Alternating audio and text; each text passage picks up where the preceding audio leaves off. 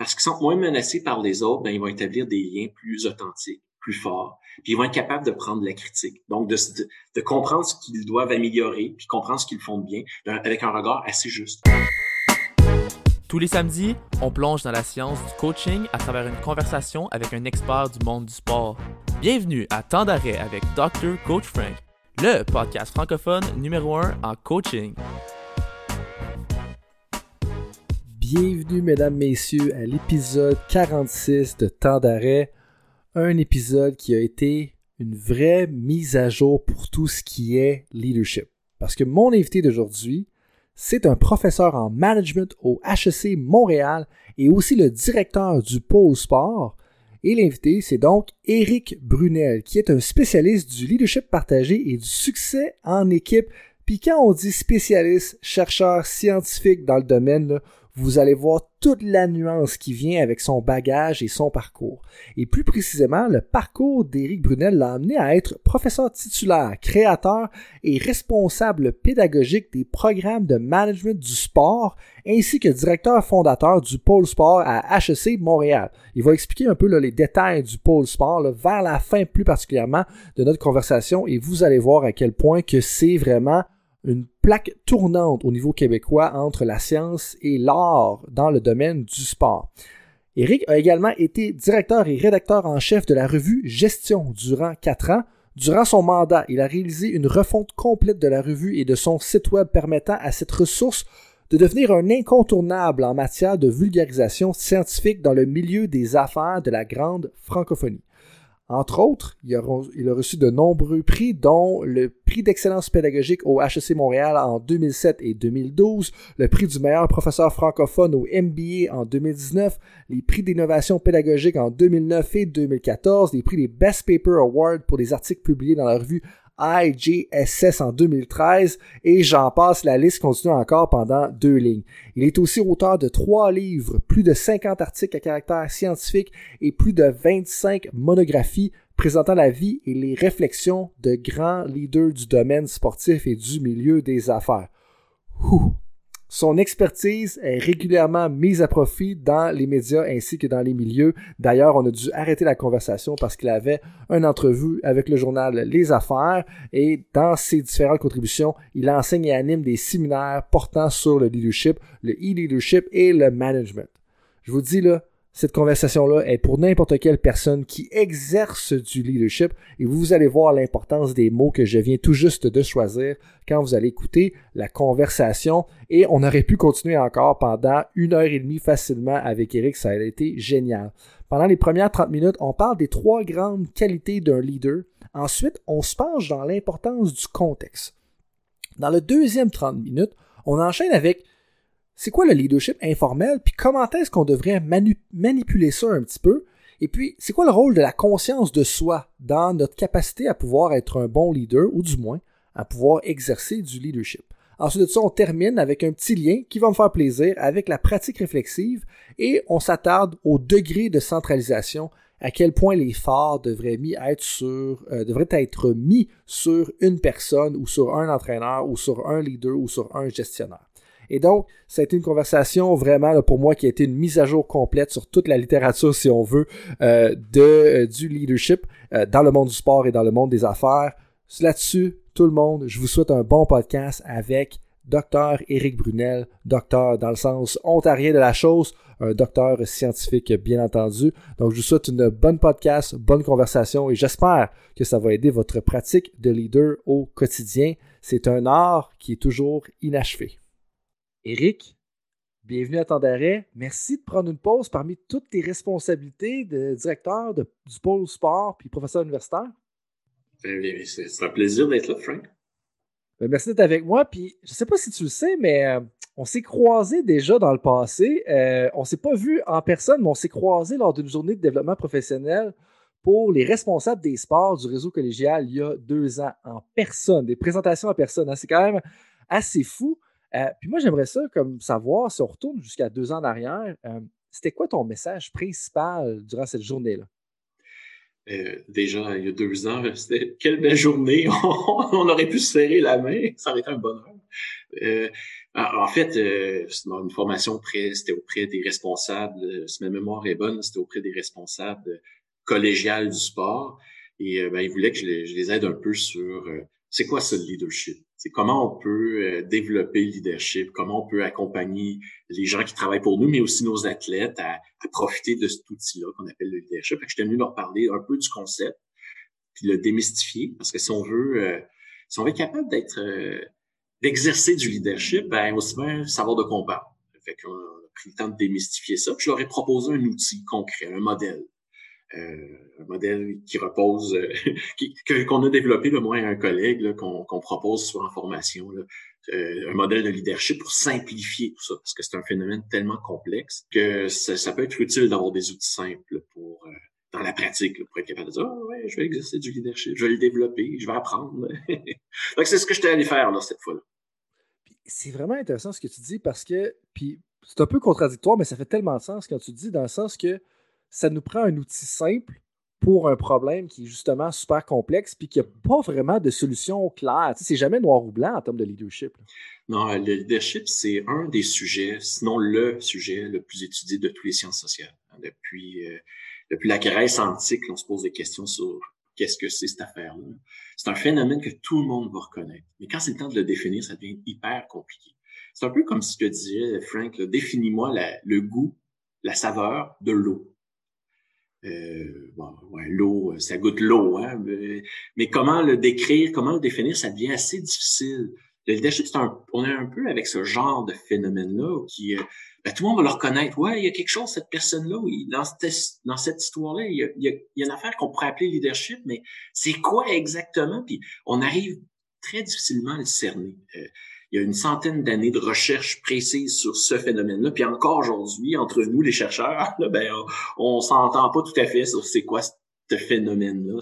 Il y a différentes perspectives, manières de le concevoir. Donc oui, c'est ça qui est intéressant dans ce phénomène-là, c'est qu'il est riche, il est complexe, mais en même temps, il est tellement, euh, je dirais, important. Euh, tout le monde reconnaît que le leadership peut faire toute la différence, autant euh, dans les organisations sportives, dans, dans les équipes sportives, dans notre vie de tous les jours, en politique, dans les arts. Le leadership peut faire toute la différence ou faire toute la différence positivement ou négativement, hein, par ailleurs. Euh, le manque de leadership. Mais en même temps, quand c'est le temps de dire de quoi on parle exactement, là, c'est un défi. Puis c'est pour ça que développer des outils simples peut faire toute la différence, surtout dans la pratique. Euh, parce que même si c'est imparfait, au moins ça nous guide. Et là, c'est surtout ça l'intérêt de ça. c'est un beau phénomène, le leadership. Puis c'est tellement intéressant ce que tu dis parce que c'est vrai comme. Tu sais, quand tu parlais de l'analogie par rapport à goûter de l'eau, mm-hmm.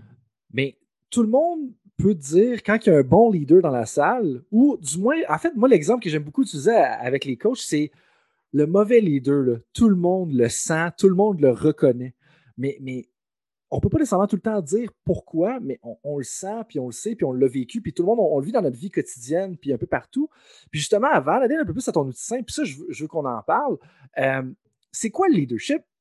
Comme si tu avais nous donner une définition un peu plus concise, c'est quoi? euh, ouais. En tout cas, le leadership, ce que je peux dire, c'est que ça existe. Euh, déjà, c'est déjà une affaire. Euh, le leadership, là, c'est, il y a une espèce de mythe autour du leadership. Hein. On pense tout le temps que le leadership, c'est une compétence ou une qualité qu'il faut avoir. Puis c'est pas du tout ça, le leadership. Le leadership, c'est un phénomène qui va être la conséquence de plein de trucs. On est leader parce que des gens acceptent de nous suivre. Puis qu'est-ce qui va faire que les gens vont accepter de nous suivre? Ben, il y a toutes sortes de raisons.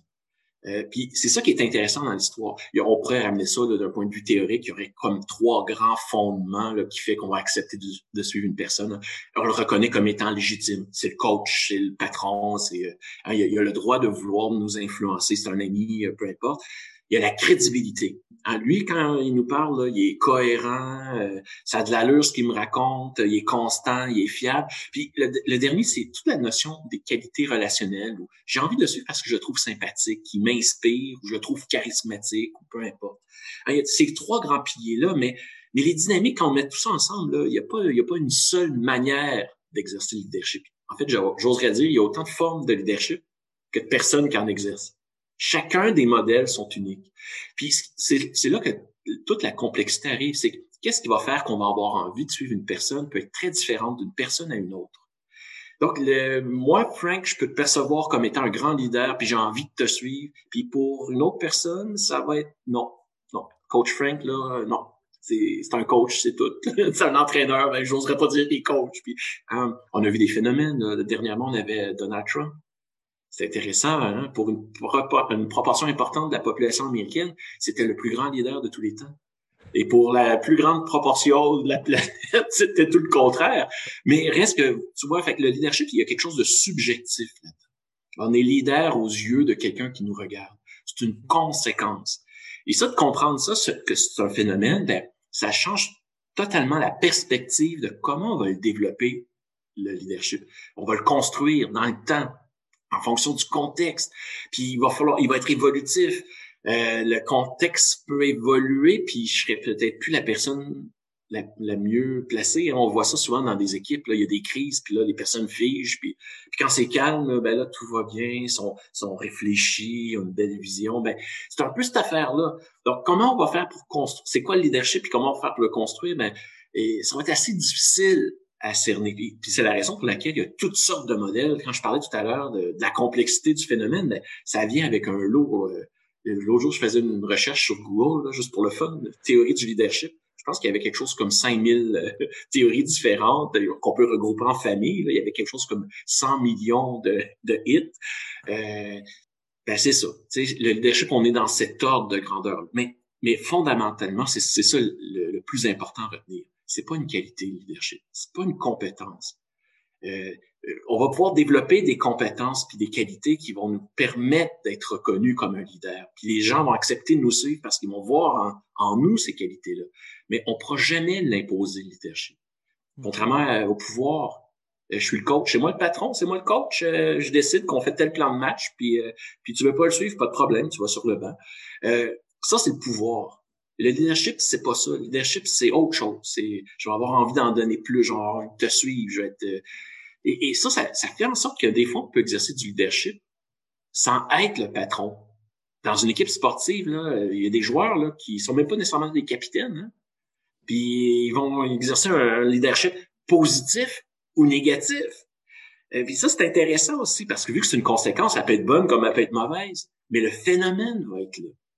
D'ailleurs, c'est intéressant, j'ai une statistique là-dessus. Savais-tu, euh, Frank, qu'il y a, euh, quand, quand, on fait des études sur les équipes, là, puis on dit c'est qui le leader de votre équipe, euh, ben, il y a 66% des gens qui on identifie dans la proportion de 66% des gens qui sont ni coach ni capitaine de l'équipe. Et puis ça, c'est important de le savoir. C'est juste pour dire, pour illustrer à quel point ça n'a rien à voir avec le pouvoir. C'est pas un statut, c'est pas un poste, c'est un phénomène. Et on reconnaît le leadership chez les gens. Ça, c'est le fun. Limite qu'on comprend ça, ça change tout. Et oui, puis c'est tellement intéressant ce que tu dis parce qu'en bowling, c'est plus qu'un titre. Puis ce qui est vraiment intéressant, comme tu dis, c'est qu'on est tellement tendance à glorifier le grand leader, mmh. alors que ce qui est vraiment important, c'est les suiveurs un petit peu. Puis là, je, ne suis jamais sûr un petit peu de c'est quoi la traduction française, parce que, comme tu peux te douter, la plupart de mes lectures sont en anglais. Puis tu sais, le concept de followers, mais tu sais, les, followers, les suiveurs, on va, prendre ça pour aujourd'hui, mais justement, c'est eux qui décident si tu es un leader. Puis c'est un peu ça le message que tu nous dis. Puis ça, ça dépend. Puis là, si je peux me permettre juste de réitérer un peu les trois points que tu as mentionnés, si j'ai bien compris, c'est légitimité, crédibilité, puis un, peu la qualité relationnelle. Donc, la relation que tu as avec la personne. Mais ce qui est encore plus intéressant, puis quelque chose qu'on parle quand même régulièrement, puis pour moi, qui, les gens on oublie tout le temps, c'est le contexte. Que d'être un leader avec les Canadiens de Montréal ou, HEC à Montréal, dont tu fais partie, ou être un leader peut-être à l'Université d'Ottawa ou même avec les Ducks d'Anaheim, mais c'est pas la même chose parce que c'est pas le même contexte, c'est pas la même dynamique, tu n'as pas nécessairement la même légitimité. ça, pour moi, c'est super intéressant. Le contexte est déterminant. Euh, puis, mais le contexte, il euh, faut faire attention. Des fois, on, simplifie le contexte. Hein. C'est aussi les personnes. Euh, alors, on peut être dans une situation où euh, ben, j'arrive au Canadien de Montréal, je suis le coach. Bon là, je sais pas, c'est Dominique Duchamp qui vient d'arriver. C'est la même équipe. puis là, on change deux, trois joueurs. On a encore les Canadiens de Montréal, une équipe, deux, trois joueurs. Puis là, les trois joueurs qui arrivent, ben là, ils commencent à, changer la dynamique dans le vestiaire, à plus écouter les instructions du coach. Puis là, la dynamique complète du phénomène leadership peut changer. Euh, elle va peut être partagée différemment dans l'équipe. Euh, puis c'est intéressant parce que ça soulève un autre phénomène qui est associé intimement au leadership, mais qu'on appelle le followership. C'est-à-dire que c'est pas parce qu'on n'a pas le pouvoir qu'on peut pas contribuer au leadership de, des gens en place. Et euh, bien, on, se rend compte que le followership est tout aussi déterminant que celui du leader ou du, celui qui, est en poste de pouvoir. Et ça, c'est intéressant. C'est très, très complexe. Le contexte, on a une tendance à le voir comme étant un gros bloc là, monolithique. On est en, contexte de guerre en 1943. Là, ben, attendez, là, à l'intérieur de ça, il y a plein de sous-contextes. Il y a des, bon, on prend l'exemple de la Deuxième Guerre mondiale, ben, tu as la guerre, tu le tel peloton, tel bataillon, tel soldat, tel sergent. C'est un phénomène qui euh, qu'on peut granuler comme ça dans, dans l'analyse. il y, y a quelque chose d'intéressant là-dedans quand nous, on veut exercer du leadership. C'est ça peut-être le message à retenir là-dedans. Si moi je veux exercer du leadership, euh, ben, d'abord et avant tout, ça va passer par, par moi, par qui je suis, comment moi je peux faire en sorte que des gens avec ce que j'ai comme matière, en fonction du contexte, comment je vais pouvoir faire en sorte que des gens vont avoir envie de mon leadership? Puis là, oui, on peut ajuster des parties, mais si on n'est pas authentique, si on n'est pas fidèle à soi-même, ben ça sonne faux, puis ça marche pas. Puis, oui, on peut exercer du pouvoir, mais où ça s'effrite très rapidement, mais et, ça, je trouve ça, il y a quelque chose d'important là-dedans à, ne pas oublier dans le leadership. Puis pour moi, c'est ben d'un, on peut entendre ta fascination pour le sujet, puis de deux, ça me ramène à une conversation qu'on ben, que j'ai eue peut-être dans les dernières semaines, où est-ce que l'espèce de côté authenticité pour moi, c'est important l'authenticité dans le sens que souvent, ça aide les gens à être plus durables parce que les gens vont adhérer au message où il y a moins d'incohérence. Donc, être authentique, j'ai l'impression que ça aide justement les gens à durer plus longtemps parce que des fois, on pourrait utiliser des méthodes qui ne nous ressemblent pas puis faire des gains à court terme, mais probablement que ça effectuerait notre leadership à long terme. Mais juste, juste là-dessus, Franck, c'est important. Il y a deux dimensions à ça. Il y a, oui, nous-mêmes, on va être honnête avec soi, fait qu'on va pouvoir perdurer dans le temps. Mais rappelle-toi toute la notion de crédibilité puis de légitimité les gens, j'ai envie de suivre quelqu'un que quand il me raconte quelque chose, je le crois. Puis une personne authentique, elle va toujours sonner vrai. Elle va sonner honnête, sincère. Même ce qu'elle dit, des fois, ça sort tout croche. on a vu des coachs comme Mike Ditka, c'était terrible ce qu'il pouvait dire. Mais il était sympathique, il était... Mais on a envie de le suivre parce qu'il est très authentique et donc, il y, a, bon, ok, je veux pas aller dans nécessairement les excès parce que Mike Ditka en a eu quelques-uns excès, là, mais, mais c'est cette idée-là de, ben, parce qu'il est authentique, je le crois. Puis parce que je le crois, ben, je, le trouve crédible, j'ai envie de, j'ai envie de le suivre. Puis ça, c'est important aussi, il y a les deux facettes à ça. Uh vraiment. Puis, juste avant qu'on embarque dans la tangente un peu plus d'authenticité, qui, est super intéressante, mais je veux m'assurer qu'on revienne au point où est-ce que, quand tu nous parlais tout à l'heure, de l'outil simple. Donc, ah parce que là, tu disais comment est-ce que. Mais là, il faut être capable d'exercer un leadership, il faut se poser des questions sur nous-mêmes, comment pouvoir influencer. Mm. Mais en bout de ligne, c'est un phénomène qu'on veut créer, sauf qu'en bout de ligne, on ne décide pas si le phénomène se crée, la, conséquence se crée. C'est un peu le suiveur, le followership qui va décider si le leadership se crée. Donc, c'est quoi un peu cet outil simple-là? Puis qu'est-ce qu'on peut faire, nous, demain, justement, pour pouvoir mieux faire ça? Bien, pour résumer l'outil, je dirais, quand on regarde toutes les théories qui existent sur le sujet, on peut ramener ça à trois grandes composantes. Mais le leadership, il y a trois piliers. Là. Euh, il y a qui je suis, le leader. Il y a le follower, celui qui va le suivre. Puis il y a le contexte dans lequel on se retrouve. Et comment je vais faire pour décoder qui je suis, le follower, ses besoins, puis euh, le contexte? Ben, ça peut être utile d'avoir un outil simple. Puis quand on ramène toutes les théories, ben, on peut ramener ça en trois composants. Euh, la dimension tête, la dimension cœur, la dimension courage ou action. Et ben c'est ça le modèle simple, c'est-à-dire que euh, ça explique pas tout, mais on est capable de. Je vais exercer du leadership, ben euh, j'ai besoin des trois, une espèce d'équilibre entre la composante tête. La tête, c'est euh, la vision, la capacité de prioriser, la capacité de voir, de mettre la pine dans le chiche capable quand on va au restaurant, là, tu sais, faire le fil conducteur entre les différents éléments qui sont pas nécessairement faciles. Là. Hein, il y en a qui ont un talent fou à avoir des opportunités, là, tout le monde va avoir des problèmes. Alors ah, ça, c'est la dimension tête. On pourrait associer à la matière grise. Là, ben, la tête, c'est important. On a besoin de proposer un projet mobilisant, de proposer ben, si je suis seulement dans la tête, personne ne va me suivre. On va dire, ouais, lui, c'est un génie, mais non c'est pas suffisant. On a besoin de plus que ça. On a besoin des autres, la dimension cœur. Le cœur, c'est la dimension plus affective, les émotions, la gestion des émotions, l'aspect relationnel, la motivation, la mobilisation, l'esprit d'équipe, l'esprit de corps.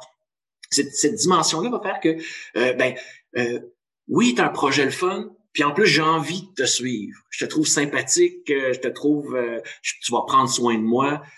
Mais on peut tomber dans un piège, on peut être trop dans le cœur.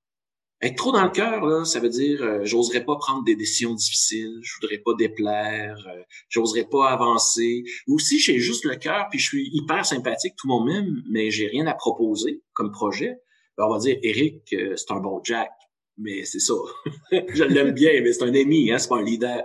Pour ça, on a besoin d'une troisième dimension, qui est la dimension courage ou action. À un moment donné, il faut agir on peut avoir le plus beau projet, puis tout le monde a envie de nous suivre, mais si on on, on fait pas les choses, si on les réalise pas, ben il se passe rien. Puis souvent l'action peut être difficile. parce que l'action, c'est pas la continuité, souvent c'est une fracture ou c'est une transformation. Donc, ça va prendre le courage de s'affirmer. Le courage, puis le courage, c'est pas seulement l'acte héroïque. Hein, c'est le courage au quotidien, de dire non. Euh, le courage d'être fidèle à soi-même euh, ça me tente pas, puis je vais l'affirmer, je vais le dire. Donc, mais le courage, c'est une bonne chose. On en a besoin. L'action, on a besoin, mais on peut être trop dans le courage. Euh, le courage, on peut tomber dans la témérité. Tu sais, euh, les entrepreneurs, j'en ai tellement vu, ils font pas de plan d'affaires, la tête. Euh, ils s'assurent pas que la gang va suivre, mais eux autres, ils paf, paf, ça y est, on saute. Euh, on voit des faillites comme ça. Hein. Donc, donc, quand on regarde le leadership, on a besoin de ces trois composantes. -là. Ça, c'est par rapport au leadership, mon leadership. Mais je peux aussi me servir de cet outil-là pour comprendre les besoins des autres. Hein, qu'on parlait des followers, ben dire, ben, OK, là, moi, là, je suis beaucoup dans le cœur, là, hein, je veux mobiliser les gens, puis euh, ben, ils ont peut-être besoin d'un plan de match. Eux ont peut-être des besoins d'avoir des réponses au niveau de la tête ou de voir le courage de leur gestionnaire de dire non. Euh, et ça, on va voir ça émerger dans les équipes sportives. Hein. On va voir un des joueurs là, qui, dans le vestiaire, dit Hey, la gang, là, on se retrouve-tu les branches, là? Comment on veut gagner? Puis, puis là, on va dire, hey, c'est vrai, puis le mouvement va se créer comme ça. Donc, ça prend une adéquation entre les, le contexte, les personnes, puis ce que nous, on propose comme leader. Fait que si on est dans un contexte de tête, ben oui, la tête, elle va être peut-être plus importante. Puis si on utilise des arguments de, de cœur, de, de courage, et ça, ça pognera peut-être pas, on reconnaîtra pas en nous euh, le besoin qu'on a besoin, qu'on cherche là, à ce moment-là. Donc, cet outil-là, tête, cœur, courage, il est très simple. Hein? C'est facile. Regarde, ça m'a pris cinq minutes. C'est trois composants, mais en même temps, il est très puissant. Dans la pratique, là, on peut facilement dire, ouais, là, je suis trop dans le cœur. Puis je le sais, si je veux du leadership, avoir besoin des trois dimensions. Euh, là, je suis trop dans le cœur. Il va falloir que, si moi, je suis pas capable d'être dans la tête ou dans le courage, ben, je peux aller chercher ailleurs cette aide-là. C'est pas obligé d'être moi qui le fais. Euh, c'est un phénomène, le leadership, hein? C'est pas une qualité, c'est pas une compétence. Fait bon, ben, je vais peut-être m'entourer de personnes qui vont répondre à cet équilibre-là entre les trois. Donc, c'est, c'est le, modèle tête, cœur, courage. Euh, ça peut vous inspirer.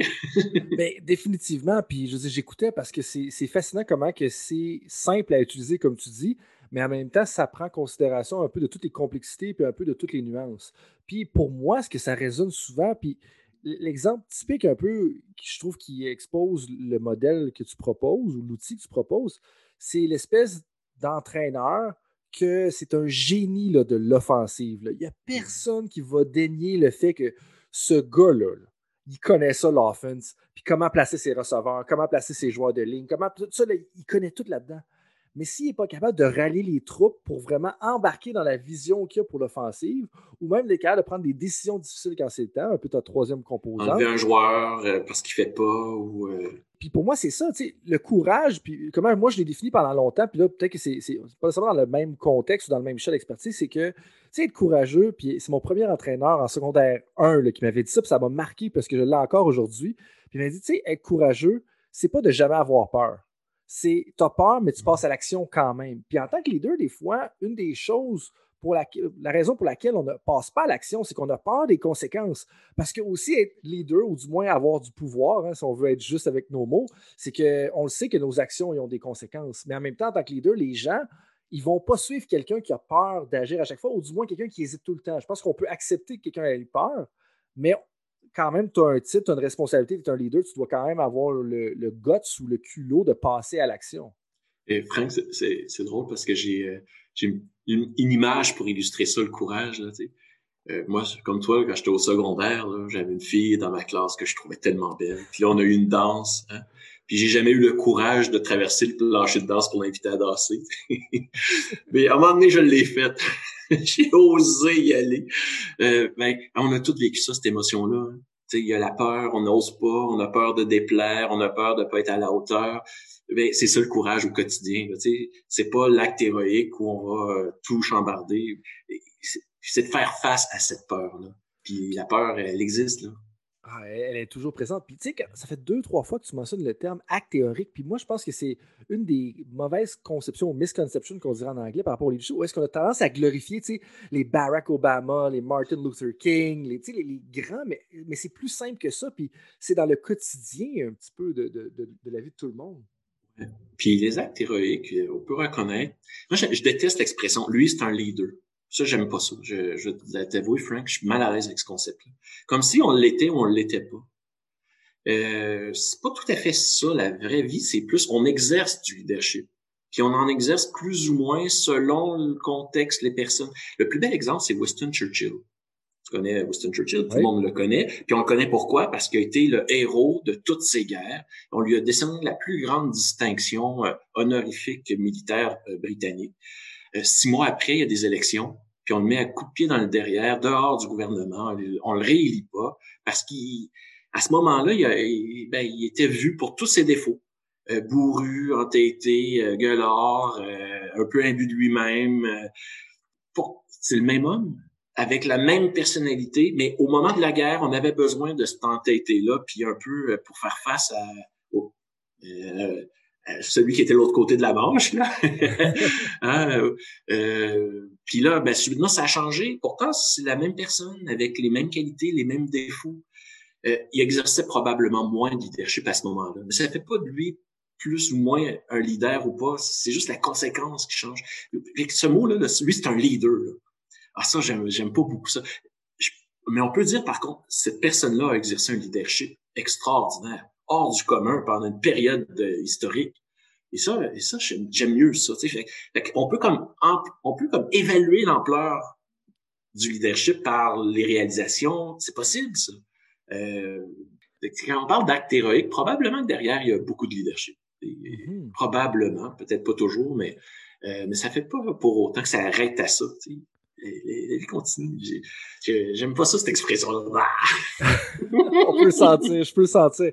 Mais justement, comme ta comparaison à Winston Churchill, pour moi, là, est tellement forte avec le domaine du sport parce que des fois, quand on s'attend à des entraîneurs-chefs qui sont un petit peu plus fumants, là, si je retourne un peu plus dans ta génération, tu sais, des, des Mike Keenan ou Mike Ditka dans, ton cas, un plus dans, ma génération, tu sais, où est-ce qu'on parle de José Mourinho? Où est-ce que José Mourinho, j'essaie de bien dire son nom, là, mais José Mourinho, pour ceux qui n'avaient pas compris, mais il a, a, du succès. Comme il a gagné plusieurs championnats dans différentes ligues et tout ça, ça c'est indéniable. Mais il a aussi tendance à ne pas durer vraiment longtemps. Puis pour moi, c'est pas exactement, il est peut-être pas aussi bourru que Winston Churchill était, parce qu'on est aussi à une différente époque et on est dans un différent contexte quand on, compare la, quand on compare la Deuxième Guerre mondiale avec le soccer professionnel européen. Je pense pas qu'on est dans la même réalité, les mêmes enjeux. en tout cas, nos vies sont pas en danger. nos vies sont pas en danger. Malgré que certains euh, fans européens te contrediraient là-dessus. mais, ceci étant dit, c'est qu'un un gars comme José Mourinho, par exemple, mais il a tendance à vraiment pas durer longtemps dans certains clubs. Puis pour moi, ça, c'est une caractéristique où est-ce que des fois, tu as des personnalités qui sont un peu plus abrasives. Puis quand ça va pas bien avec un club de soccer professionnel, qu'on parle du Tottenham FC, qu'on parle du Canadien, qu'on parle des Cowboys de Dallas, tu as cette personnalité-là qui arrive, elle est abrasive, elle est imposante. Parfait, il y a un revirement de situation rapide. Sauf que souvent, on arrive à la frontière de comme 3-4 ans.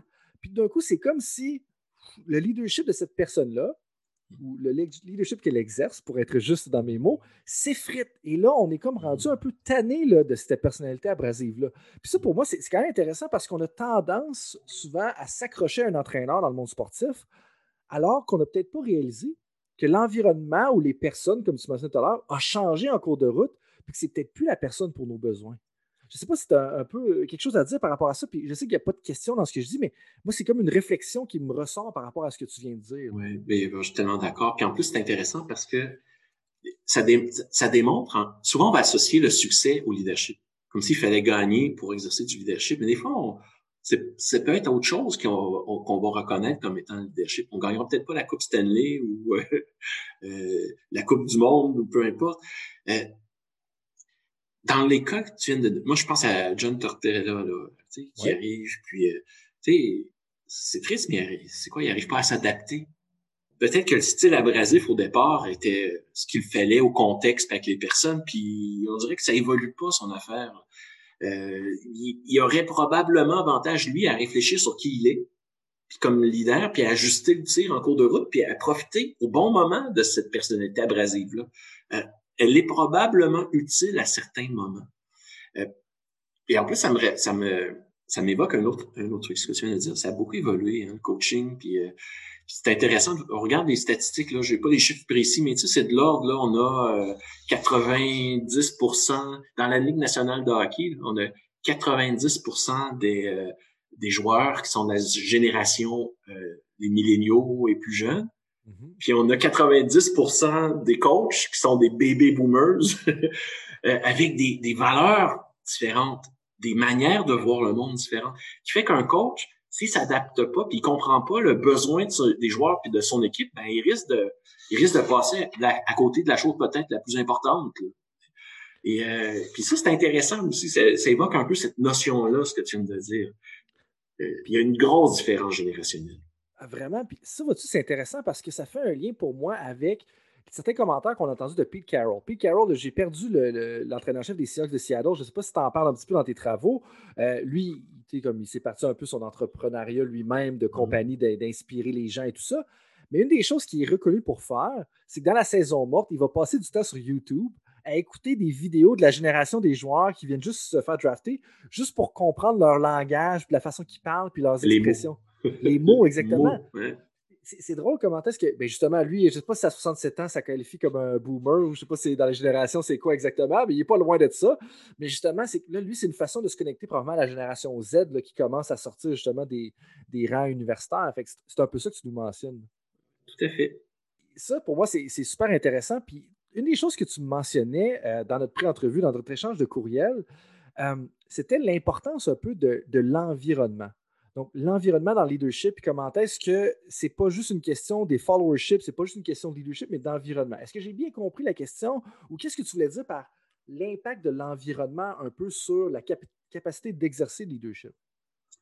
Euh, Frank, je suis pas certain de comprendre la question. Qu'est-ce que tu entends par l'environnement? Tu veux dire le contexte? Ben, c'est probablement le contexte, mais justement, on parlait d'environnement slash comme les facteurs externes, la place de l'environnement dans les deux chiffres. Pour moi, c'est quoi justement quand, tu dis peut-être le contexte? Est-ce que c'est les gens externes? Est-ce que c'est l'organisation? Est-ce que c'est la culture en place? Est-ce que c'est tout ça? Parce que un certain point, d'un, je intéressé à savoir c'est quoi que tu veux dire par environnement slash, je pense que c'est contexte dans ta terminologie.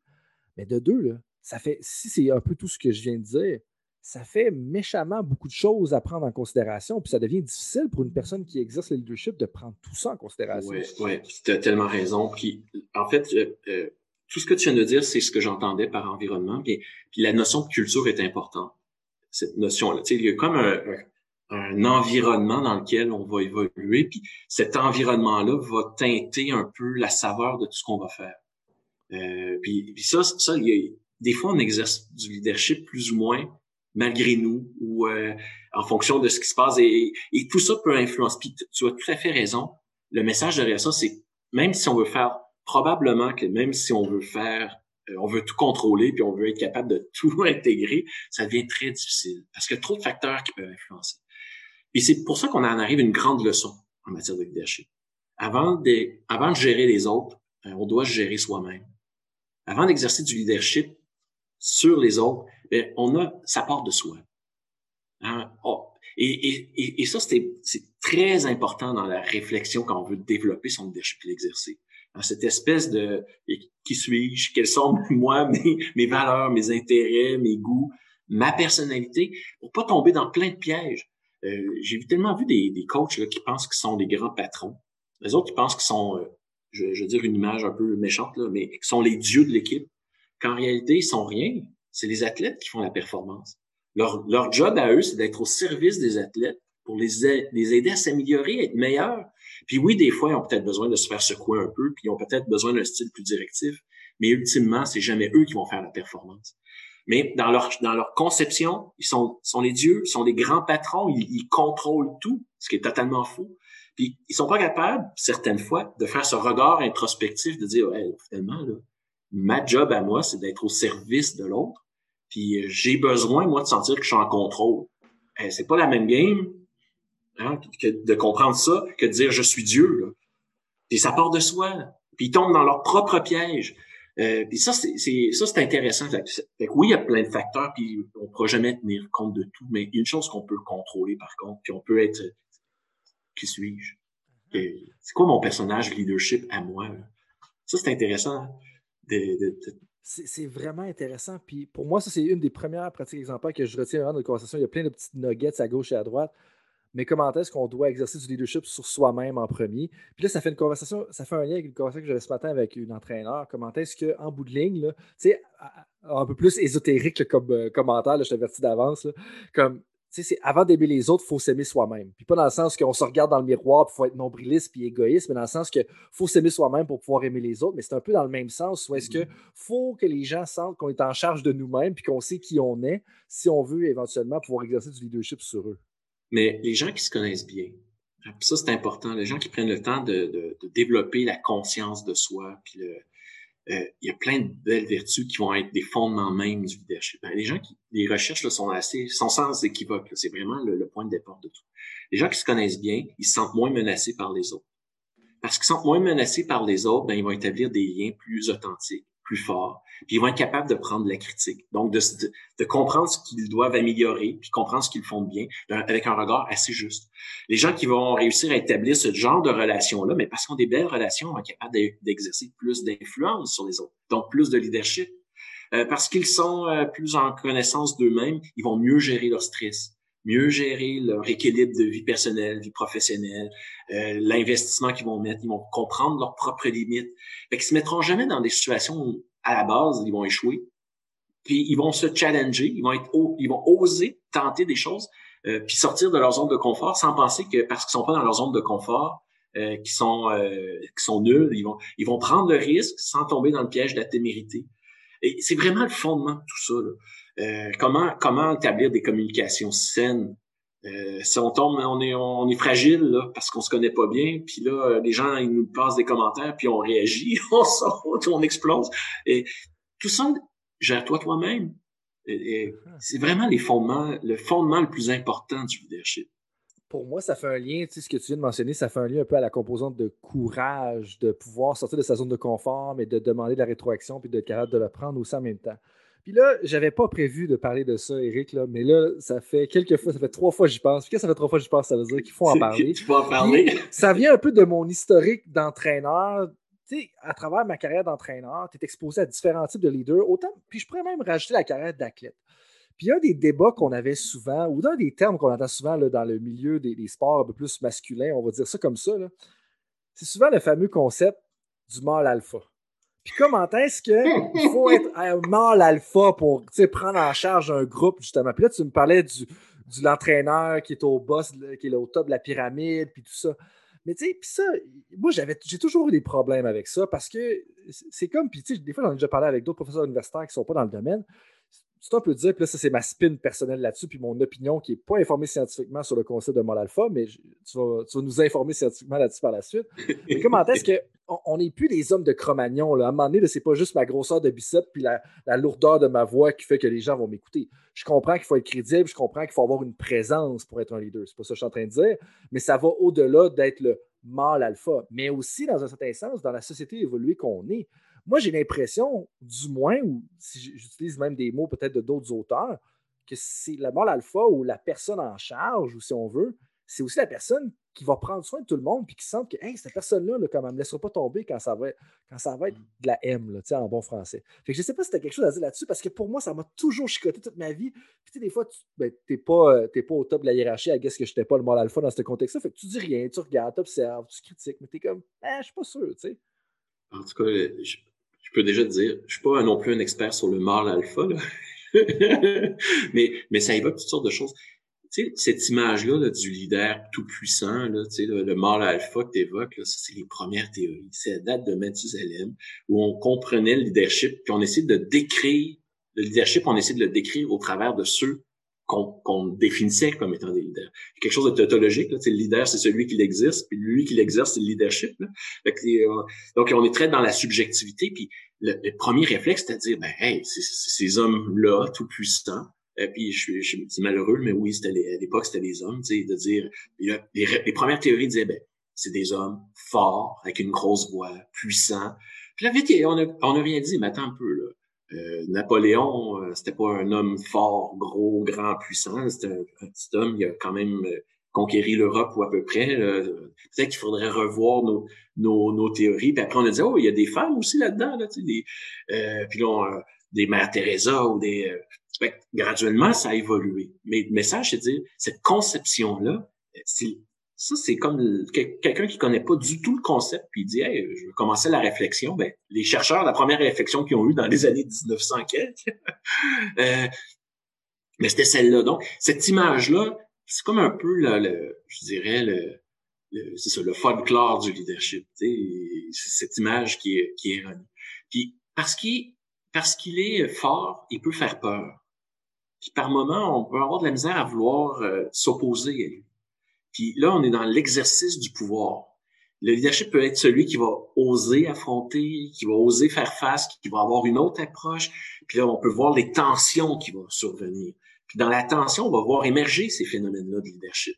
Puis c'est pas parce qu'on va faire face au mal alpha puis l'affronter qu'on va gagner. Hein. euh, des fois, c'est assez sage de dire, ben, moi, j'ai utilisé une autre tactique, hein, une autre manière d'y arriver. Euh, J'aimais ça, ton image du mal alpha. Mais c'est quelque chose qui est quand même répandu des fois dans certains milieux ben sportifs. C'est pour ça que je pense que c'est important d'en parler parce que c'est cette conception-là que c'est la personne qui va capter l'attention, qui va être à la table. Puis qui va frapper, là, puis un gang, puis, là, tout le monde autour de la table fait ah, pas encore lui, tu sais. exact. C'est pas du leadership. Au contraire, il mine son leadership. Il est en train de détruire sa crédibilité il est en train de détruire la qualité des relations. On n'a plus envie de le suivre, cette affaire-là. Il est bien trop fatigant. il veut prendre toute la place. Puis, puis combien de joueurs on a pu voir faire ça? Surtout souvent des plus jeunes joueurs. Euh, je pense à, quelques joueurs là, du Canadien de Montréal. Là, Nathan Beaulieu, il y a plusieurs rumeurs qui disaient qu'il, lui, à un moment donné, s'est pensé plus gros que l'équipe, plus gros qu'il était. Euh, puis là, il s'affirmait dans le vestiaire. Puis là, tous les, les vétérans ils disaient « Hey, le, hey, le schtroumpf! » Ben, ben c'est ça. Et ça revient un peu à ce phénomène-là que je te parlais tout à l'heure. Hein. On veut le leadership, on l'a parce que les gens nous donnent contrairement au pouvoir. Puis là, le pouvoir, ça peut être ça, ça peut être un pouvoir coercitif. On est plus fort et là, on peut faire peur, on peut euh, imposer le pouvoir. Euh, puis ça fait plus écho à ça, je dirais, le, le, mal alpha. Mais c'est vrai qu'il doit être rassurant des fois. Hein. Et lui, il va aller à la guerre, il va nous protéger. Puis parfois, peut-être qu'on a envie de le suivre. Hein. Peut-être que le mal alpha est approprié dans, dépendamment du contexte et de la situation. si on retourne un peu à l'exemple de la Deuxième Guerre mondiale, ben, ça peut être ça, mais encore une fois, la personne qui était de l'autre côté de la Manche de Winston Churchill, je ne sais pas si c'était le plus gros, puis le plus fort, puis le plus intimidant. Il était peut-être intimidant à sa façon. Il criait. J'aurais pas aimé ça qu'il me crie après. tout à fait, ça, moi, ça me ramène à un point important, puis euh, que, que certains de mes entraîneurs, justement, ont de la difficulté avec. Ou est-ce que, bon, une fois qu'on a compris que le leadership, c'est plus que les titres ou est-ce que c'est, n'est pas nécessairement les capitaines, c'est pas nécessairement les entraîneurs qui ont le leadership ou qui exercent le leadership. Il y a d'autres personnes qui l'exercent. Puis, justement, dans certains travaux que, moi j'ai couverts, qu'on a discuté dans quelques, euh, quelques épisodes, les, épisodes résumés, on, parlait un peu des travaux de, de donc euh, Belgique et Australie. Puis, comment est-ce que le leadership informel devient vraiment important pour la dynamique de l'équipe? Mais là, OK, c'est bien beau de reconnaître que le leadership informel, est important dans la dynamique de l'équipe, de l'organisation. Mais comment est-ce qu'on peut le responsabiliser ou l'amplifier ou lui donner une hmm. voix et une place à ce leadership informel-là? Puis pour moi, c'est ça un peu qui est difficile parce que souvent, le réflexe, ça va être OK, bien lui, c'est un leader informel, surtout particulièrement au niveau social de l'équipe. Mais je vais lui donner un type, je vais lui donner une responsabilité, mais, ça va peut-être justement miner son leadership informel, social. Puis là, je, m'extrapole un petit peu, mais je ne sais pas un peu où tu vois où est-ce que je vais en venir. Oui, bien, tu sais, la notion déjà d'informel, formel, on n'est plus dans la notion de leadership, on est dans les notions de pouvoir. on va donner un titre formel, capitaine, assistant capitaine, qui va formaliser son rôle dans l'équipe. Euh, on n'est plus dans des logiques de leadership. Déjà là, juste de prendre conscience de ça, on est, ce que tu évoques, en fait, c'est qu'on a tout intérêt comme coach à reconnaître que le leadership, il est partagé par l'ensemble de l'équipe.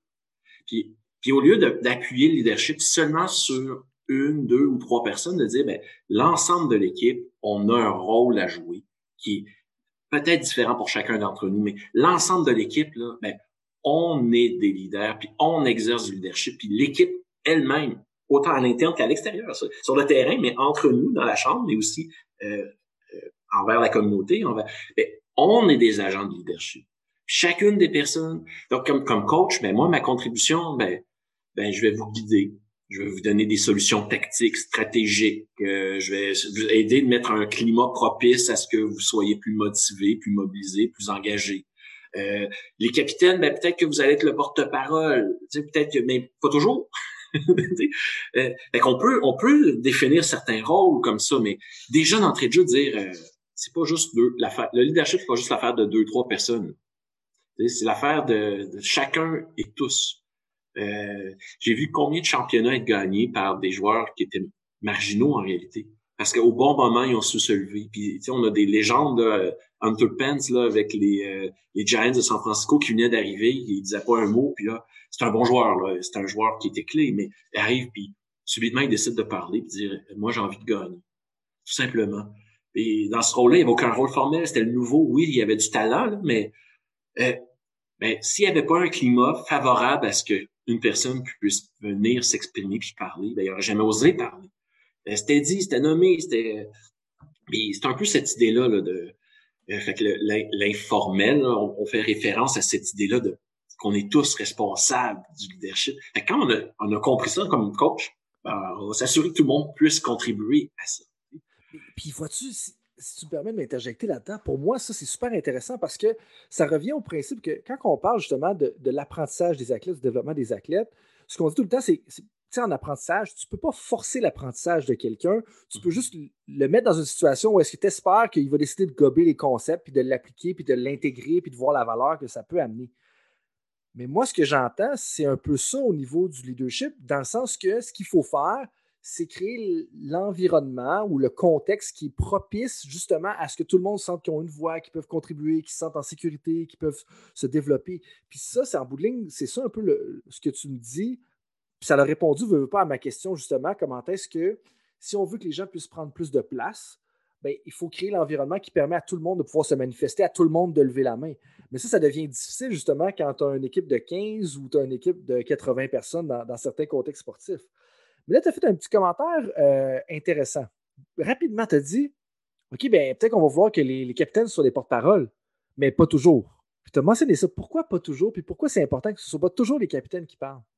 Euh, en tout cas, si c'est tout le temps la même personne qui s'exprime, euh, on vient de briser le partage du leadership.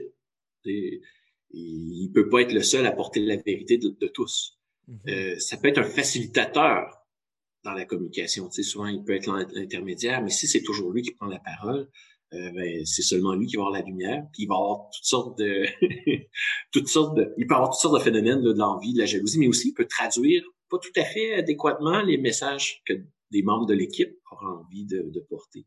Donc c'est un peu pour ça que je disais ça. Des fois, le capitaine peuvent être eux autres les problèmes. Euh, hein, on a vu certains mauvais capitaines dans certains clubs. Hein, euh, j'ai, je, pense peut-être à Max Pacioretty là, dernièrement. J'ai aucune idée, hein, j'étais pas dans le vestiaire, mais ce qu'on a entendu comme écho, c'est qu'il y avait plus plus d'intérêt pour sa performance sportive individuelle que de prendre soin du collectif.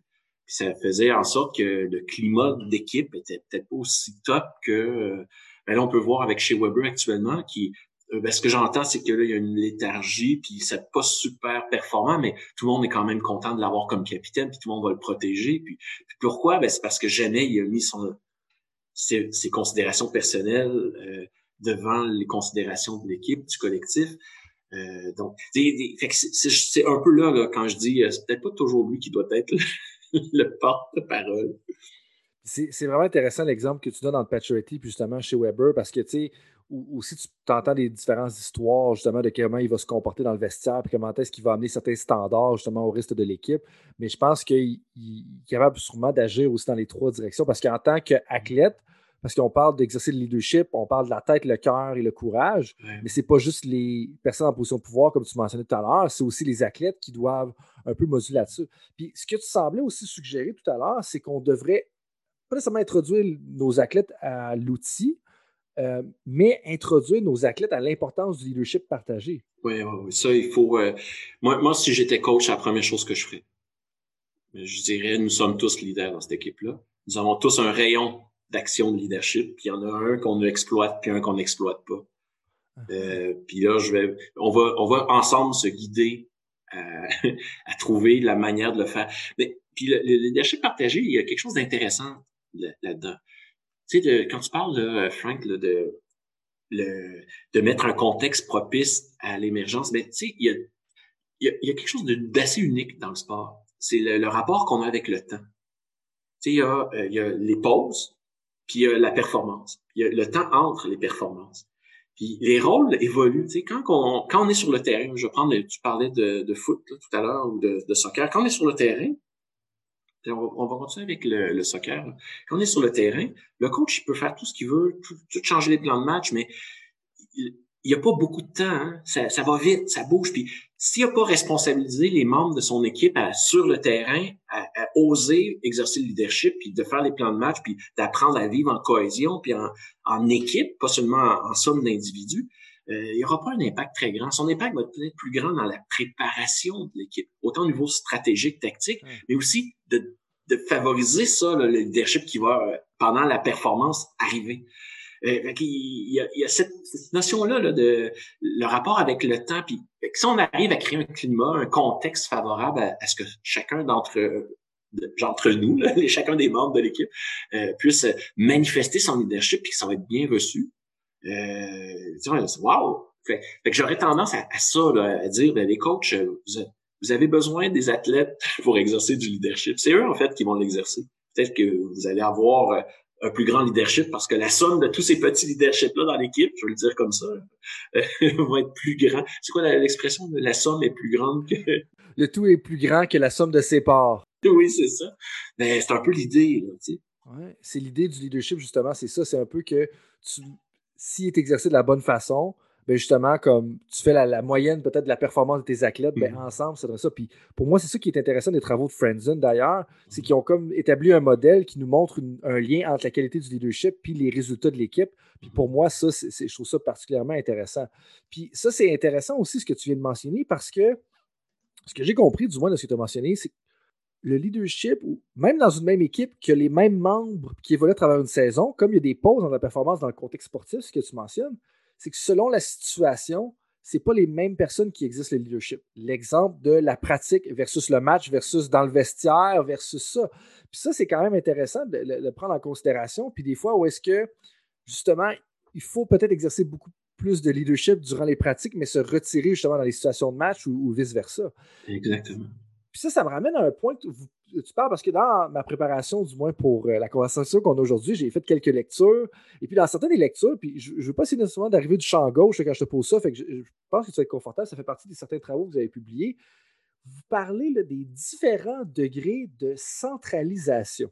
Mm-hmm. Est-ce que, c'est, est-ce que tu me suis dans, quand je parle de ça? Euh, qu'est-ce, qu'est-ce que tu veux dire par les degrés de centralisation? Puis je m'explique, moi, quand tu me parles de chez Weber, Max Pacioretty, euh, tu parlais des, un peu les phares mis sur un capitaine qui parle tout le temps. Ça me ressortait un peu cet élément-là. Ou est-ce que ça semble être centralisé sur une personne? Qu'est-ce qu'on veut dire un peu par degré de centralisation?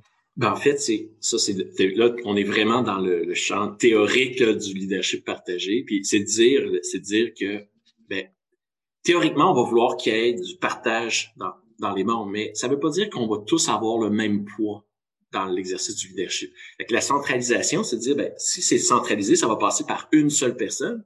Mais si on le partage, ben, on va espérer qu'il y ait peut-être plusieurs cibles. Euh, il va peut-être avoir, dans une équipe de 20 personnes, il va peut-être avoir 7 ou 8 personnes qui vont être reconnues comme étant plus leaders que les autres. Donc, c'est cette idée-là de, de, décentraliser, de le faire passer par plusieurs personnes. D'ailleurs, ce qu'on a découvert dans les recherches, c'est qu'en réalité, le modèle de leadership partagé euh, c'est peut-être mieux que ce soit pas tout le monde qui ait le même niveau de centralité. on, est peut-être mieux d'avoir euh, une, proportion importante, mais pas tous.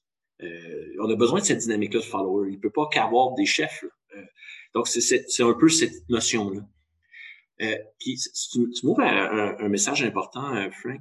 Faut, faut pas oublier que c'est pas parce qu'on partage le leadership qu'on n'a pas quand même les responsabilités de nos postes formels. Hmm. Le, le coach, là, c'est le coach. Puis il va avoir le, devoir de trancher à un moment donné, puis de décider, puis de, de prendre. Et il peut responsabiliser les gens, mais en building, il reste le coach.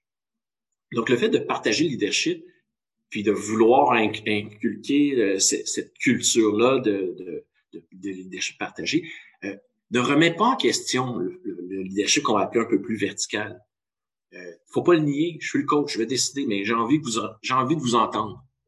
J'ai envie de voir comment vous le recevez, ce que je vous raconte.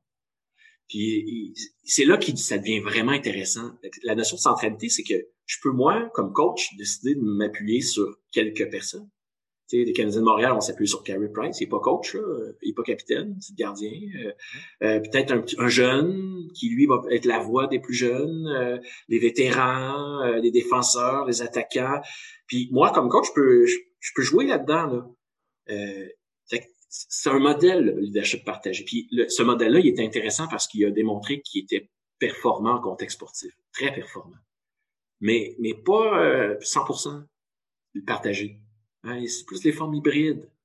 Ça, c'est intéressant. Donc, on n'est pas en train de nier l'existence de ce qu'on appelle le leadership plus vertical. Euh, la notion de centralité évoque ça. C'est formel, informel. Puis Frenzen, tu en parlais juste avant, là, puis selon les contextes, c'est vrai, hein, il y a sur le terrain, puis aussi à l'extérieur du terrain. Hein, comment on va faire pour rassembler les groupes? Par exemple, le football, je trouve que c'est le plus bel exemple.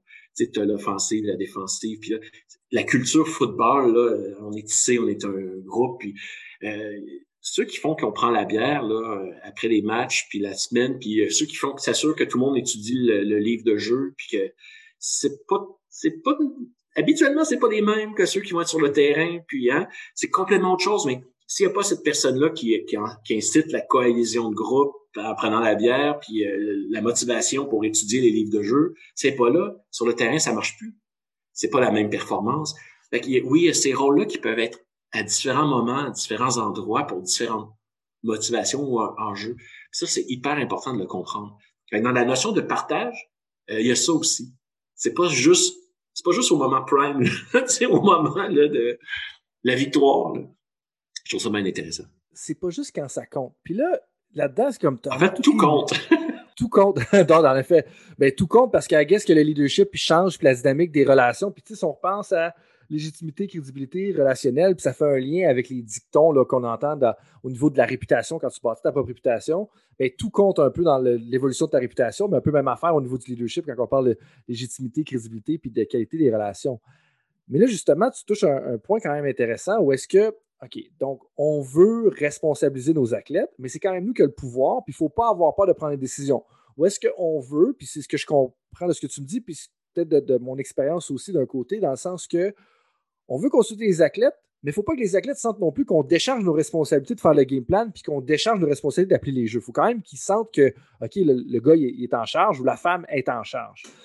Mais là, par exemple, tu as amené un point important, puis je te demanderais, c'est quoi le sweet spot un, avec le donner de la responsabilité puis d'être en charge, mais de deux, au niveau de la centralisation, parce que là, à un moment donné, est-ce qu'on en veut 15 sur 20, est-ce qu'on en veut 5, ou est-ce qu'il y a un sweet spot, ou est-ce que c'est tout le temps plein de nuances de gris? Je viens de le dire. C'est pour ça que le leadership, c'est un art. Hein. C'est pas une science avec euh, des chiffres mathématiques. Il y a, bon, il y a des résultats d'études qui vont parler de un certain nombre, mais ça dépend. Puis, je n'oserais pas rentrer dans une réponse euh, carrée, précise là-dedans, mais mais il y, a un message important à dire dans ce que tu veux dire. On est toujours dans le game. Le leadership, c'est un art. Puis c'est pour ça qu'il y en a qui arrivent mieux que d'autres. Hein. C'est comme les, peintres, là. On sait pas pourquoi euh, certains peintres, euh, c'est la technique, tout le monde la maîtrise, puis il y en a qui font ouais, il y a quelque chose que l'autre n'a pas. Là. Puis ça, je, je, pense pas que tu réalises à quel point tu me fais plaisir dans un sens aujourd'hui parce que moi, un de mes dadas, donc je l'ai dit en pré-entrevue que donc dans ma thèse, l'apprentissage des adultes, c'était quand même une composante importante. Mais dans l'apprentissage des adultes, un point super important, c'est la pratique réflexive. Donc, de regarder comment est-ce qu'on est un praticien et comment est-ce qu'on va mettre ça en, action, puis comment est-ce qu'on réfléchit sur sa pratique pour justement faire des améliorations. Puis tu l'as mentionné déjà quelques reprises depuis le début de notre conversation, comment est-ce que c'est tellement dynamique, c'est tellement plein de petites nuances de gris. Tu t'en parlais tout à l'heure aussi avec la conscience de soi, où est-ce qu'il faut se connaître. Ça, ça fait référence au savoir intrapersonnel, de connaître sa, de sa propre personne, ses valeurs, plein de choses comme ça. Tu parles du côté artistique. Puis pour moi, ça, martèle à quel point que quand on est dans vouloir exercer du leadership, il faut vraiment se questionner puis réviser ce qui se passe, puis toujours être en interaction avec notre pratique quotidienne. Puis quand je dis notre pratique quotidienne, je ne parle pas de notre entraînement, je pense que tu me comprends, mais c'est ta pratique professionnelle, qu'on soit un avocat, un professeur universitaire, un entraîneur, un médecin, un kinésiologue, c'est de là l'importance de regarder ça un peu pour être au courant au diapason. Puis, moi, c'est une des, choses, puis je termine mon monologue après ça, où est-ce que dans une des articles qu'on avait publiés en, 2018, c'était justement ça, où est-ce que j'avais utilisé les cartes réflexives pendant une saison complète. Puis moi, je trouve que ça m'avait même vraiment mis au diapason de mes athlètes parce qu'à tous les jours, je me posais des questions sur OK, mm. comment est-ce que tel joueur s'est senti, comment est-ce que lui s'est senti, comment est-ce que j'ai interagi avec mes autres coachs? Puis oui, j'ai fait des erreurs, puis la pratique réflexive ne m'a pas empêché de faire des erreurs, mais je pense qu'elle m'a permis de me revirer de bord plus rapidement que si je. Puis d'apprendre d'apprendre de ces réactions-là, tout à fait. Puis ça, c'est super intéressant ce que tu dis, puis ça, me fait plaisir jusqu'à un certain point parce que la pratique réflexive, c'est difficile pour les gens d'embarquer là-dedans au départ. Puis Frank, tu viens de le dire, le leadership, c'est le développement du leadership, c'est l'œuvre d'une vie. Hein. Tous les leaders ont évolué. Là. Bill, Belichick, aujourd'hui, sur le point de la retraite, c'est pas le même qu'il y a, qu'il y a 20 ans lorsqu'il était assistant coach pour les Giants. Et, c'est ça, c'est, une quête d'une vie. C'est la quête d'une vie. Parlant de, certains entraîneurs professionnels, euh, moi j'ai entendu certaines légendes, puis je ne vais, pas nécessairement nommer de où est-ce que je l'ai entendu, celle-là, parce que je ne veux pas que les gens se sentent concernés, mais je pense que ça peut être instructif pour les gens qui écoutent. Il y a certains entraîneurs au niveau professionnel qui vont utiliser des questionnaires sociométriques mhm. pour gérer les relations justement dans leur vestiaire, puis dire, OK, ben le numéro 20, puis le numéro 10, puis le numéro 13, ben, je ne veux pas qu'ils soient assis un côté de l'autre parce que là, eux autres vont faire une clique par rapport à ça. Puis ça va être pas nécessairement bon pour la dynamique du groupe. Euh, est-ce que tu as un point de vue là-dessus ou est-ce que tu as une perspective? Parce que moi, puis je vais me permettre d'insérer mon opinion au départ, euh, je trouve que c'est beaucoup de gestion de, détails micro de relations, alors que j'ai l'impression que c'est tellement complexe, puis c'est tellement euh, comme dynamique qu'en bout de ligne, on peut-tu vraiment y faire quelque chose comme slash tuer la clique, slash contrôler les relations entre les joueurs ou les joueuses? Tu, parlais de légende. Je, honnêtement, j'ai pas eu connaissance de ce niveau d'intervention. Ça doit exister, mais moi, ce que ça, ça me donne comme message, Franck, j'oserais pas trop parler de tout ça, mais, mais ce que tu viens de décrire, c'est un des pièges qu'on parle de leadership. C'est comme essayer de mesurer quelque chose qu'on peut pas vraiment mesurer. Tu sais, le leadership, là, c'est un art, c'est, ça existe, puis c'est, c'est, c'est unique, c'est subjectif, c'est, essaye de quantifier, mesurer cette affaire-là. Tu sais. Puis il y a une tendance très lourde à vouloir tout mesurer. Puis la mesure est en train, quel... parfois, tuer l'œuvre, tuer le leadership? Fait que moi, ce que j'entends quand tu dis ça, ben, il y a des outils. Probablement qu'il y a des outils qui pourraient être utiles, mais puis on pourrait peut-être s'en servir adéquatement. Mais à trop vouloir tout mesurer, tout contrôler, ben, on est en train justement de détruire la beauté de cet art-là. Euh, c'est un peu ce que j'entends. C'est euh, avec les, recherches sur le leadership, c'est assez fascinant. Là. On est rendu des fois la métrique. Euh, tu fais, ben, c'est pas ça le leadership. C'est pas, pas 72 questions avec euh, un choix de réponse. C'est autre chose. Là. Euh, puis, mais c'est dans cette volonté-là de tout vouloir contrôler, de tout vouloir mesurer, quantifier, euh, des fois on dénature la chose. Hmm. Euh, c'est un peu ce que j'entends quand tu m'évoques ça. Ça m'étonnerait pas que ça existe, mais moi, j'en ai pas eu écho. Je te le confirme, puisque les, ben, dans le fond, le questionnaire sociométrique est utilisé pour vraiment évaluer les relations entre les athlètes. Ah, mais ça, je, ça oui, mais de là à vouloir commencer à s'en servir, puis d'en servir plusieurs, pour c'est ce bout-là là, que je... Ben, c'est ça, c'est qu'il y en a certains qui s'en servent à, ces fins-là. Puis moi, vois-tu, je pense qu'avec le commentaire que tu as fait, Bon, je me doute que si on veut trop micromanager justement les relations des athlètes, c'est néfaste, mais ça peut peut-être nous servir si on fait un lien avec l'outil que tu nous as fourni, tu sais, la tête, le cœur et tout mm. ça.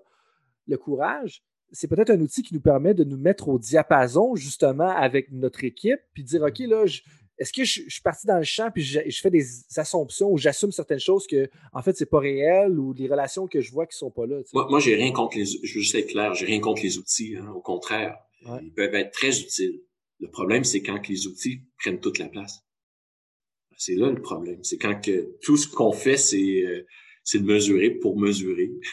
j'ai, j'ai une analogie là-dessus. Quand j'ai commencé, moi, j'ai déjà fait une thèse de doctorat comme toi, Frank, là, il y a longtemps.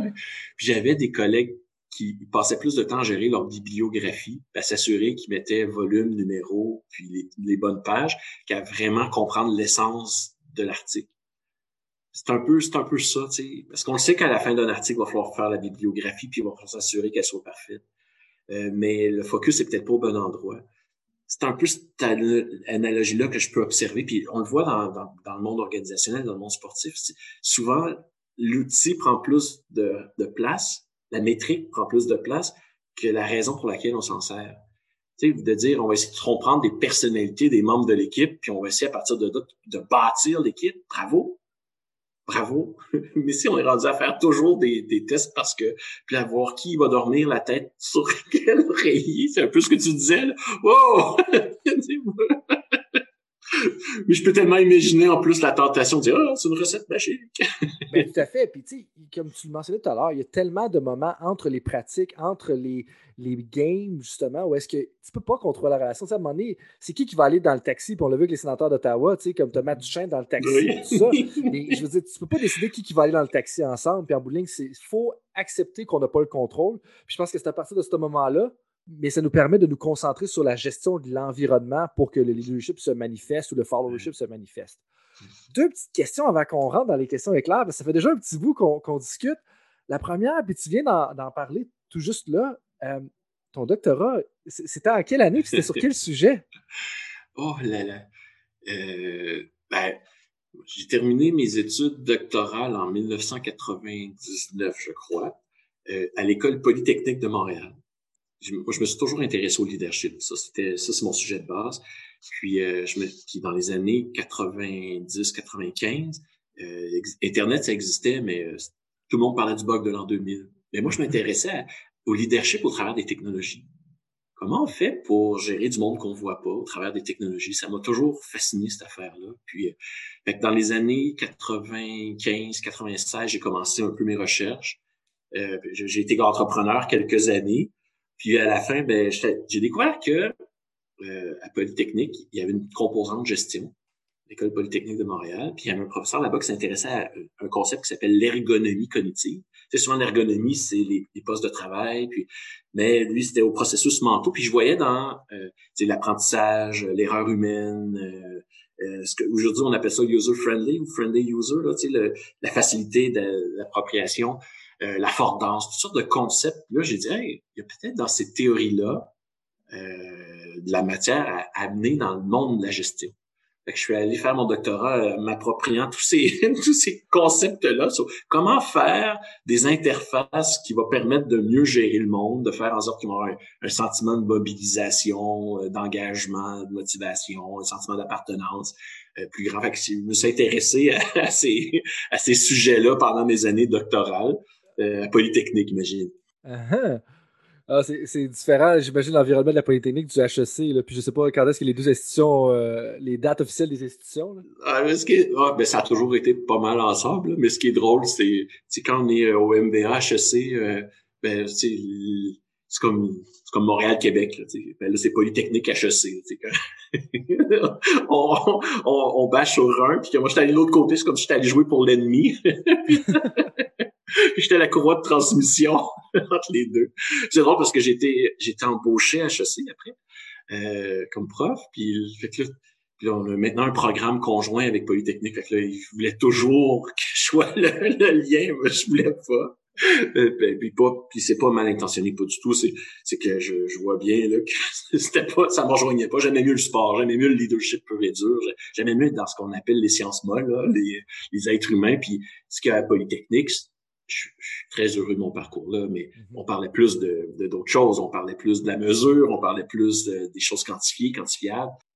Disons que la, recherche qualitative, elle a changé un petit peu à travers le temps, mais là-dessus, c'est, euh, c'est quand même intéressant parce que justement, ça va peut-être être bon pour une deuxième ronde d'entrevue parce que là, tu as parlé de leadership à travers à distance ou à travers les technologies avec la pandémie, là, puis là, on n'a plus le temps nécessairement pour aujourd'hui, mais ça l'ouvre une boîte de Pandore, puis on, se gardera une prochaine ronde pour ça. Puis euh, c'est drôle, euh, Frank, parce que bon, moi j'ai publié mon premier article, je crois que c'était en 2001, sur euh, toute la virtualité dans le, télétravail, puis comment on gère à distance. Il y avait beaucoup de connaissances sur les stratégies, il y avait des connaissances sur les télétravailleurs, mais très peu sur la gestion dans ce milieu-là. Moi, c'était ça ma contribution dans, la réflexion. Puis euh, là, ça faisait quand même mon dernier article a été publié l'année dernière, là, mais euh, disons que j'ai réfléchi à la question pendant 20 ans. Puis à la base, ce que j'aime, c'est le leadership. Ça, c'est un contexte d'application. Puis là, tranquillement, je, ben, depuis 7, 8 ans, je m'intéresse plus au contexte sportif. là, il arrive la pandémie, on dirait qu'ils ont comme voulu absolument que je continue encore à porter une attention au télétravail. Moi qui pensais commencer à délaisser ce champ de recherche-là. j'ai deux, deux, deux amours, deux passions. Euh, le télétravail, comment on gère du monde qu'on voit pas, puis, puis de exercer du leadership là-dedans, puis le sport une dynamique assez intéressante. Puis, dernière question, justement, ma deuxième question avant de rentrer dans les questions est claire. Euh, on parle de l'institution de l'Université de Montréal ou les différents éléments de l'Université de Montréal. Euh, le pôle sport, pour ceux qui ne le savent pas et qui attendent de parler de ça pour la première fois aujourd'hui, c'est quoi?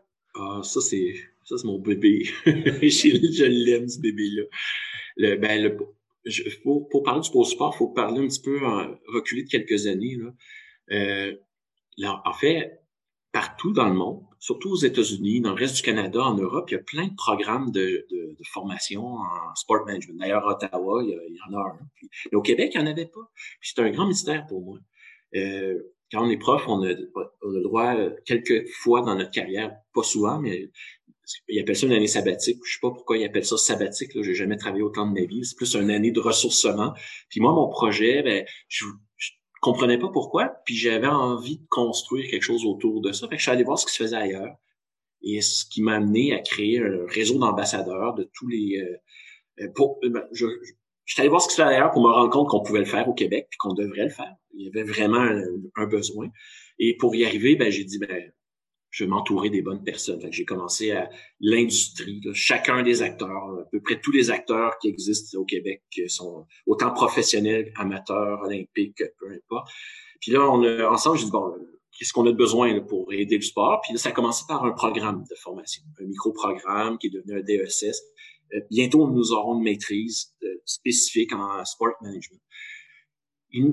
ce réseau-là m'a dit ça, c'est la priorité, mais Eric, les vrais besoins sont pas là. On a besoin de beaucoup plus. On a besoin de, la, recherche. On a besoin d'un endroit pour se tourner, pour euh, s'inspirer, pour avoir de la vulgarisation des connaissances, pour euh, toutes sortes de choses.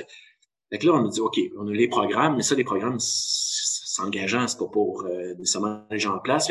on a, on s'est dit, ben, on va créer une instance qui va faire un point de jonction entre le milieu académique puis le milieu sportif, au sens très, très large. Puis, notre, qu'on a créé ça, le pôle sport. Euh, moi, j'ai, je me suis amusé là-dedans. C'est juste mon bébé, mais je suis pas tout seul. Hein. On est une équipe. Là. On est, bon, les, les, gens là, de l'industrie, mais euh, dans l'équipe, là, on a, par exemple, Richard Legendre, qui a été ministre du sport à l'Impact, euh, de, Coupe Rogers. Il est comme le créateur de tout ça. Il été intronisé au temps de la renommée du sport dès, dès, sa retraite. Ben, c'est pas pour rien. Ben, il était avec nous. Fait qu'on a des volets. On a à peu près une dizaine, une quinzaine, une quinzaine de profs associés euh, qui font de la recherche, qui, qui supportent les cours, des interventions d'entreprise. Fait le pôle sport, c'est ça. C'est un point de jonction entre le milieu académique, les connaissances, le savoir, puis le milieu de pratique euh, du sport, de, tous les horizons. Euh, fait que je suis très content. Puis au début, je pensais que c'était c'est très unique en fait. J'ai réalisé que des autres universités dans le monde, euh, il y avait un des volets, il y avait beaucoup de la recherche, beaucoup de la formation, euh, mais le mix de tout ça là, c'est assez unique. Fait que je, je, c'est pour ça que je suis comme bien fier de mon affaire. je suis bien content. Puis on, on, sent que ça, ça commence à vraiment à faire une différence. Là. Euh, on a quelques mandats avec le gouvernement pour les aider dans leur réflexion. On accompagne certaines organisations, puis ils disaient jamais on aurait eu accès à ces connaissances-là parce que ben, c'est pas naturel, c'est pas dans l'ADN du sport de se tourner, en tout cas pas au Québec, de se tourner vers les universités. C'est trop nouveau. Fait et là, ça commence à prendre racine. Fait que c'est encore plus intéressant de voir qu'on peut vraiment aider le milieu puis faire une différence. C'est plus dans l'ADN américaine, je te dirais, de faire ça, d'avoir vraiment une symbiose entre les deux. Oui, aux États-Unis, quand je faisais ma sabbatique puis je voyageais, c'est c'est fascinant là c'est ils forment des étudiants ils ont des gros programmes avec beaucoup d'étudiants puis ils forment des gens puis les meilleurs ils les gardent pour eux parce qu'ils restent dans leur programme NCAA puis là il y a comme euh, on forme des gens puis les meilleurs on les garde pour nous puis c'est une grosse industrie puis des organisations se tournent vers les universités, ben, ben, je dirais qu'au Canada, ça commence. Puis au Québec, ben, c'est nouveau, puis ça s'en vient. Puis non, euh, il y a vraiment une utilité. C'est non, euh, non c'est pour le sport. Je suis très content. Euh, c'est vraiment intéressant. Puis je suis sûr que ça a piqué l'intérêt de quelques personnes qui écoutent justement la conversation d'aujourd'hui. Ça m'amène déjà aux questions éclairs. Si tu me permets, je vais peut-être déborder de quelques minutes pour justement les questions éclairs. Je suis prêt. ça va, ça va, c'est bon, parfait. La première, quand tu penses à quelqu'un qui a réussi dans le monde du sport, à qui tu penses en premier et pourquoi? Ça, c'est la question que je me fais toujours poser. C'est qui ton plus grand leader? Comment tu veux que je réponde à ça?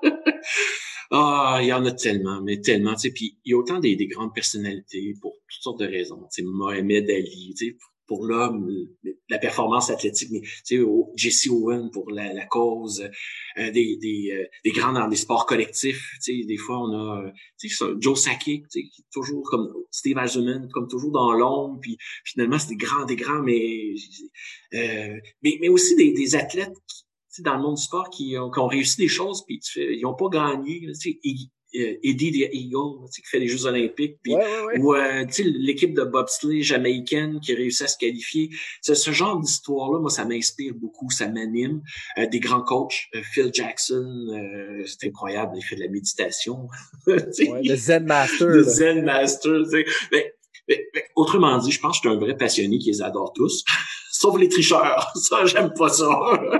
T'es pas un fan de Tom Brady, c'est ça je comprends, là. Ah non, je l'aime, Tom Brady. ah, mais là, Tom Brady, il a été suspendu pendant quatre matchs pour avoir triché, là. Ah, j'étais pas content de mon Tom, là.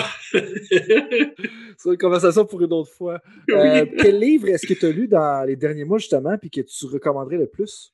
Euh, ça, c'est une bonne question. Euh, avec mes fonctions euh, académiques, là, les livres, j'en lis, mais de moins en moins. J'aimerais avoir plus de temps. Mais j'en lis quand même quelques-uns. je dirais que le dernier que j'ai lu, que vraiment ça vaut la peine que j'en parle, c'est euh, Captain Class de Sam Walker. C'est assez intéressant. C'est une étude sur l'impact des... Euh, c'est un peu dans la logique, les grandes équipes, les grandes dynasties. Puis qu'est-ce qui fait la différence? C'est un peu dans un peu dans le, le flot de la discussion qu'on avait où finalement le leadership, ça vient peut-être pas tant des capitaines, euh, pas des capitaines, mais des coachs, puis des, tu sais, il y a peut-être des joueurs qui jouent un rôle déterminant dans le fait qu'il y a une équipe gagnante, puis, euh, puis c'est là qu'arrive avec Captain Class et il réalise que les capitaines, mais dans le formel, mais aussi dans l'informel, euh, peuvent faire toute la différence dans le, succès d'une équipe sportive. Je trouve ça très intéressant. c'est bien fait, c'est rigoureux, euh, bien écrit en plus. Euh, Sam Walker est un journaliste avec une belle plume. Alors, je, le recommande très chaleureusement. Très inspirant aussi. Captain Class Sam Walker, on va mettre le lien dans les notes de l'épisode. Quelle est ta citation préférée? Parce que dans le monde du sport, là, on va se le dire, on aime ça les citations. Mais moi, des fois, je sais que des fois, on regarde ça péjorativement, mais je pense que ça, peut nous donner une direction, des fois, les citations, justement. Ouais, Frank, tu vas rire. Tu vas, tu vas me connaître là-dedans, je sais pas. Moi, ma préférée, je pense que c'est euh, Confucius. Si tu fais le mal, fais le bien. si tu fais le mal, si tu fais le bien, fais le mal, c'est quelque chose comme ça? Non, non, non. J'arrête. Ou, ou, encore chic, chic, chic, les Romains. OK. Non, mais une vraie citation une vraie citation sportive, ce serait euh, Sitius, Altius, Fortius, hein, la devise des Jeux olympiques. Je trouve qu'elle incarne tellement l'essence, l'ADN même de ce que devrait être le sport, la détermination, le, dépassement de soi, euh, plus haut, plus vite, euh, plus c'est quoi, plus vite, plus haut, plus fort. Quelque chose comme ça, ouais. Super. Puis si tu pouvais retourner en arrière et te donner un conseil à toi-même, quand tu avais 25 ans, donc il y a 5 ou 10 ans à peu près, euh, ça serait quoi? T'es gentil. Euh, change rien. Eric, explore. Continue à faire ce que tu as fait. Explore. Des affaires. Pète-toi la gueule. C'est pas grave. Apprends. Je suis chanceux, j'ai eu la chance de le faire. J'ai pris des risques qui ont été je pense que j'ai eu un beau parcours euh, chanceux. Je pense que je suis tombé à des beaux moments, mais peut-être qu'on provoque la chance, peut-être que puis puis c'est c'est ça que je dirais, tu sais, quelqu'un qui l'écoute, j'ai osé faire ce que j'avais envie de faire, même si j'ai fait plein d'erreurs, c'est pas grave, j'ai appris. Euh, puis c'est ça, j'ai pris le temps d'apprendre. Puis c'est non, je, je voudrais pas rien changer en fait, en tout cas très peu de choses. Euh, puis je suis pas passé un parcours parfait, au contraire, j'ai fait tellement de niaiseries, mais mais apprends, donne-toi une chance d'apprendre. Euh, puis je, pense que c'est un bon un bon conseil que je donnerais à tous les jeunes le Eric que j'étais, euh, intuitivement, il l'a fait. pas avoir peur d'expérimenter. Puis jusqu'à un certain point, ça revient à Confucius. Hein, si tu fais le mal, fais le bien. Donc, euh, si tu fais une erreur, ben au moins, essaie de la faire comme du monde. Fais-la pour vrai. Ah, euh, c'est vraiment intéressant. Ben, merci de, partager ça avec moi et avec nous autres. Euh, avant qu'on je te laisse le mot de la fin, est-ce qu'il y a. comment est-ce que les auditeurs peuvent te rejoindre? Ah, ben ça, c'est facile. Eric Brunel, hec.ca par courriel. Euh, HEC, on a des pages web, donc c'est possible de tout retracer ça. Euh, mais facile, eric.brunel.hec.ca. Super, ben, on va le mettre dans la description encore une fois de l'épisode. Euh, Eric, pour vrai, ça va passer super vite. Merci beaucoup pour ton temps. Euh, comme je t'avais dit en pré-entrevue, j'avais une vingtaine de questions. J'en ai fait six, puis après, on est parti dans différentes directions. Ça a été super riche. Euh, je te laisse le mot de la fin. Ouf, je n'étais pas préparé à avoir le mot de la fin, mais je pense que je pense j'aimerais ça, je l'ai déjà dit, là, mais je le répéterai. Je pense que c'est important de comprendre que le leadership, c'est pas une qualité qu'il faut avoir à tout prix. Ça, je pense que le message que je voudrais laisser, c'est celui-là. Si on parle de leadership, le leadership, c'est pas une qualité à avoir à tout prix. On peut tous, tous contribuer à ce phénomène-là, puis la contribution est peut-être différente. Il y en a que ça va être parce qu'ils écoutent, puis que ça va mettre en confiance les personnes. Puis il y en a d'autres que c'est parce qu'ils osent, puis ils prennent des, des euh, ils sortent des sentiers battus, puis il y en a qui font ce qu'ils neuf, puis il y en a d'autres que c'est parce qu'ils parlent un peu plus fort au moment où on a besoin d'être euh, bousculé. Puis euh, tout le monde peut contribuer à ce phénomène-là qu'on appelle le déchet. Puis c'est pas parce qu'on n'est pas le je vais prendre l'analogie que tu disais, le mâle alpha, là, même si je, je pense pas que c'est la bonne chose à dire, mais cette idée-là de, de, de, ce qu'on peut... Euh, le leadership, c'est quoi en anglais? C'est is over glorified euh, et, et, mm-hmm. surévalué et surestimé. Euh, c'est vrai. Le leadership, c'est pas, pas... Fait que vous pouvez tous, on peut tous, chacun d'entre nous, contribuer à ce phénomène-là à notre manière. Puis peut-être que j'aimerais ça le, taper sur le clou, là. hein? C'est pas. On peut tous contribuer au leadership. Puis moi, ça, je retiens ça parce que quand tu dis cette phrase-là de cette façon-là, je trouve que ça résonne tellement fort avec les sports d'équipe mm-hmm. où est-ce qu'on peut tous contribuer au leadership, qu'on soit le gérant d'équipement, le gars de quatrième trio, le premier défenseur, le gardien de but. Même les sports individuels, en fait. Oui, oui. Parce qu'on est quand même une non, mais on est quand même une équipe, même s'il y en a juste un sur le vélo. Là. Ou, euh... Moi, mes sports préférés, c'est la Formule 1. Puis j'argumenterai que la Formule 1, c'est justement le sport d'équipe ultime parce qu'il y a tellement de gens pour un millième de seconde. Mm. Mais c'est juste parce que le, le, créneau un peu plus des éditeurs, c'est beaucoup plus autour des sports d'équipe. C'est pour ça que, que, je parlais de ça. Mais merci beaucoup, Eric. Et puis encore une fois, je te dis merci pour ton temps. Et puis euh, peut-être qu'on va être dû pour un rond numéro 2 ronde 2 avec le télétravail? C'est un plaisir, Frank. Coach Frank. Au revoir.